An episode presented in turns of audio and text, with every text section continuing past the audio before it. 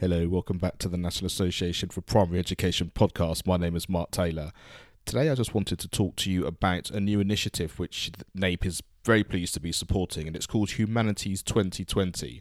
And it's a new vision for primary schools and has a manifesto which you can read and download and and and sign and become part of this campaign to restore the humanities, history, geography, RE, and citizenship into into the rightful place in the primary curriculum, as they state on their website.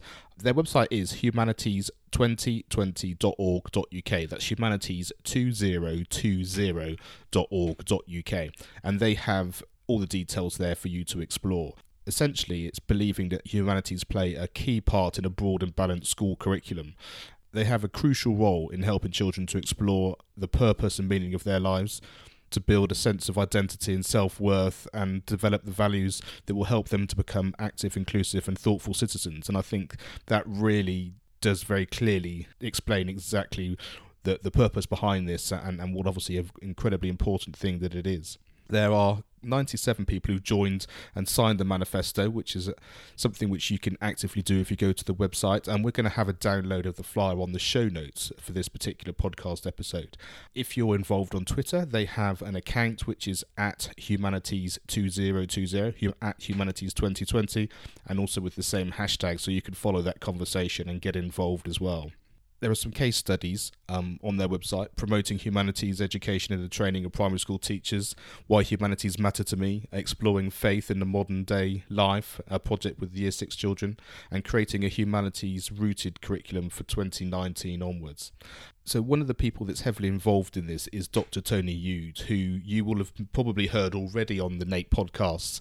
He was on episode 001 when I spoke to him about his Christian Schiller lecture, which he did for the National Association for Primary Education last year, 2018. And that entire conversation is available for you to listen to, as I said, on episode 001. But I'm going to go and speak to Dr. Tony and, and also one or two of other people involved in this so that we can have a, an interesting debate, conversation, and talk about why this is so important and exactly what their plans are and how they want to make a change within to get this broad curriculum as an integral part of what's important for, for primary education going going forward in, in terms of our planet in, in terms of of exactly how it's going to affect every child moving forward. And um, I think it's going to be a really interesting thing to do. That conversation is going to happen in the next two or three weeks and then the podcast will be live just after that. So do make sure that you subscribe to the podcast so you get all the latest episodes and, and don't miss a chance to do that.